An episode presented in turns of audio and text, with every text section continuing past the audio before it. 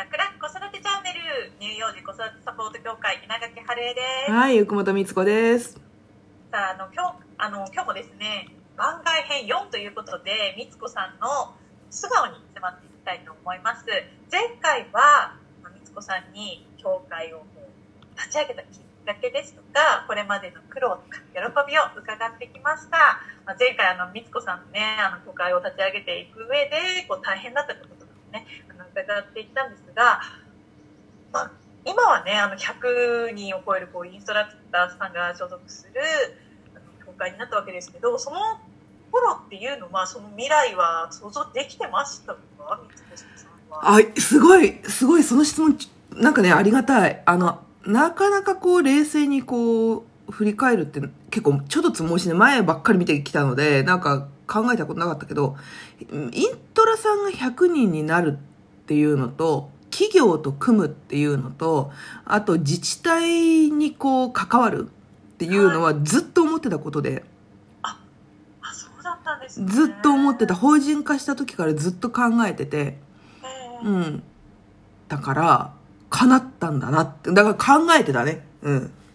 うんそれってでも、うん例えばこうこれから起業したいとか、うん何かをこうやってみたいとか夢を持ってる方を、例えばこうあの今ラジオを聞いていらして、私もこう何かこう協会立ち上げたいんだってママさんももしかしたらいるかもしれないんですけど、そうやってこう夢を続けるってなんかコツというかそれみつこさんはその一度もぶれぶれないとかそれはもう自分にはできるっていう確信を持ちながら進んでいけたんですか？できるとは思ってないあ。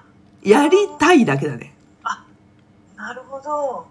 だから常に結構なんか、何のためにやってるのかなっていうのは考えるし、本当にやりたいことかな、そのやりたいっていうのは、その自分のビジョン、要するに産後うつをね、今未然に防ぐっていう、まあ当時はね、産後うつをゼロにするっていう言葉でやってて、うん、だからそのために何が必要か、そもそも論で私がやりたいことは本当にそれなのか、はい。うん、っていうのは必ず毎年毎年こう深掘りして考えてる。うん、あそうそうそうそうそう。だから私の中では今は産後のことに特化してやってるけど、もっと何年か経ったら、なんていうのかな、もうちょっと子供全体、大きくなったお子さんに対しての働きかけとかっていうのもしたいっていうのはあるのね。ただ、ただ、なんていうのかな。やっぱり一番大事なのはこの産前産後の3年間まあ、だ産前妊娠期から産後2歳、3歳ぐらいまでが一番大事だと思っているので、そこに特化した活動をしてるし、で、やりたいと思ったことが叶っているっていうのは、ただ続けるから叶うんですよ。続けたら絶対叶う。うん。みつこさん、あの普段もおっしゃってくださることですよね。うんこう毎日こう続けていくことが、こう未来にねつながっていくことだよって。ほんと、うん。コツコツやるって、うん。なんかこう大変だけど、でもその日々の積み重ねがこう、うん何かこう大きいことにつながっていったりするんですよ、そうだよ、そうだよ。だからさ、日々のコツコツが楽しくないならやめた方がいいよ。あうんは。いなんていうのかな。あのー例えば日々、例えばさ、えっ、と、ブログを書くと。でブログ書くのも結構大変って思う人いる、多いんだけど、はいブログを何のために書いてるかっていうことは考える必要があるね。一つ。うん。で、その先にママの笑顔とか自分の笑顔とか家族の笑顔が見れたら、その笑顔を思い浮かべながら書くとちょっとワクワクできるじゃん。あそうですね。うんうんうん。っていうのと、あと、本当にそれをやらなきゃいけない作業なのかとか、なもっとなんか楽できる方法はないのかなって、そういう工夫は必要だわね。あううんん。うん、ど根性論で、なんていうの、やる必要は一切ない。はい。ただやっぱりコツコツやれば続く。だから要するにあれだよね。どれだけ天才な人だってさ、途中でやめちゃったら大リーガーになれないじゃん。例えば野球選手だって。うん、それと一緒でさ、うん。続けられる人が最後は勝つんですよ。勝つって言い方変だね。うん。うん、楽しみながらこうコツコツ続けていくっていうのそうそう、そうまあそう。子育てもそうですけど、うんやっぱり一つ一つこう楽しくねなんかこう楽しみ見つけながらやっていくってすごく。大切ですよね。そう。だからなんか、例えばその、掃除とか大変とか、例えばさ、はい食器洗うのめんどくさいとかあるじゃん、家事の中でも。もしじゃあ一回サボってみてさ、はい。どういう気持ちになるかを自分が。うん。そうすると自分がなんか不快になるとするじゃない。はい。うん。ってことは、じゃあ、ここ台所が綺麗になったら自分どう思うんだろうとかさ。うん。あじゃあ、やっぱ気持ちいいからああらおうみたいな。はい。うん。そういう感じでやっていくといいよね、何でもね。うんそうですね。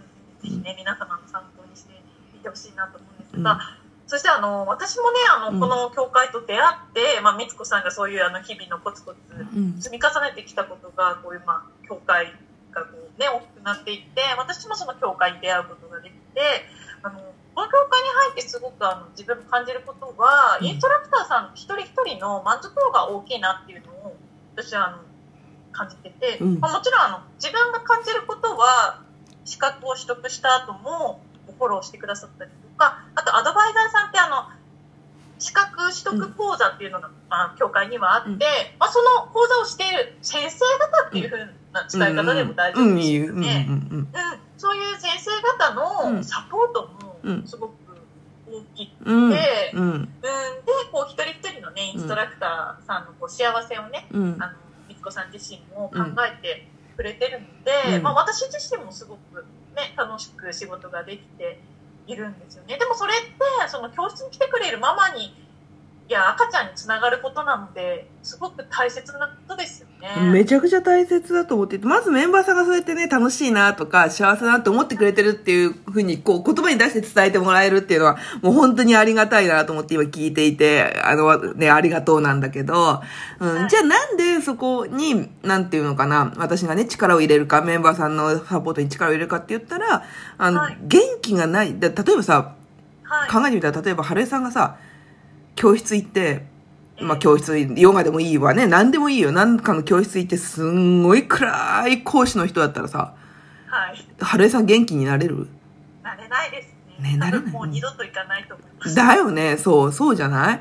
でさ、私たちはの仕事っていうのは産後をね、未然に防ぐっていうことは、やっぱ継続的にママたちと会話ができる。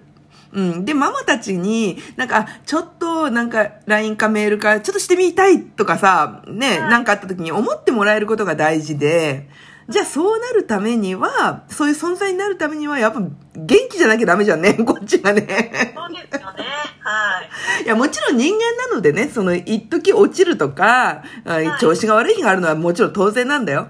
うん。ただ平均してやっぱ幸せだったり元気だったりしないとさ、はい。誰かに元気になってもらうのできないじゃん。うんん。だから、だからみんなにメンバーさんに元気でいてもらいたいんだよね。うん。そうそうそうそうそう。うん。まあ、あと私も自分自身感じてることですけど、うんこうネガティブなことも話せるっていううん、うん、のがすごくうん。ありがたかったので、私ももともとこの教会のアドバイザーであるうん先生の教室に行ったことがきっかけだったんですけど、うん。その時にこうネガティブな気持ちを、うん。あの否定されなかったんですよね、うん。例えば子育てに関しあの対するこうやっぱり生きていたらイライラすることもあるし、うん。落ち込むこともあるし、うん。そういう話をした時に、そのまま丸ごと受け止めてもらえたっていう、まあ今もそのね変わらないですけうん。ど、、うん。だからそういうね自然体になれる、うん場所をこう提供してもらえたっていううんの。が、うん、だそれもさ、あれなんだよね。結局さ、あの、メンバーさん自身が、例えば私がさ、あんたこれダメ、あんたこれダメって言ってさ、例えばだよ。言ってたら、多分メンバーさんもママにあなたこれダメ、あなたこれダメって言いたくなるでしょ。でもさ、そうやって、なんかメンバーさん自身が、なんかできないことも、なんか OK にって言ってもらえたみたいなさ、うんは、い経験をしてれば、そのメンバーさんがママたちもそうやって言おうと思えるじゃんか。はいうん、だからさ、人間だからね、いいんだよ。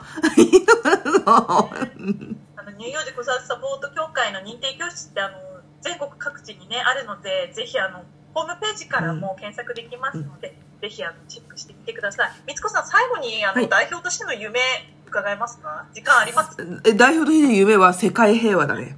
いや、いや、これマジで、はい、っていうかねちょっともうちょっと小さく言うと子供も親も自己肯定感をの高めるっていうのが夢かな、うん、でもそれ自己肯定感高まったら世界平和につながるからだって。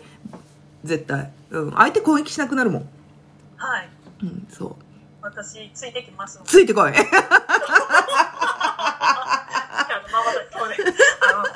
お教室とかあの遊びに来てください。お願いします。はい、ありがとうございました。今日も楽々子育てチャンネルお付き合いくださいましてありがとうございました。いいねと思った方はぜひね、いいねボタンを押してください。皆さんからの質問、疑問もお待ちしております。次回もお楽しみに。稲垣春江と、はい、ゆくもとみつこでした。またねー。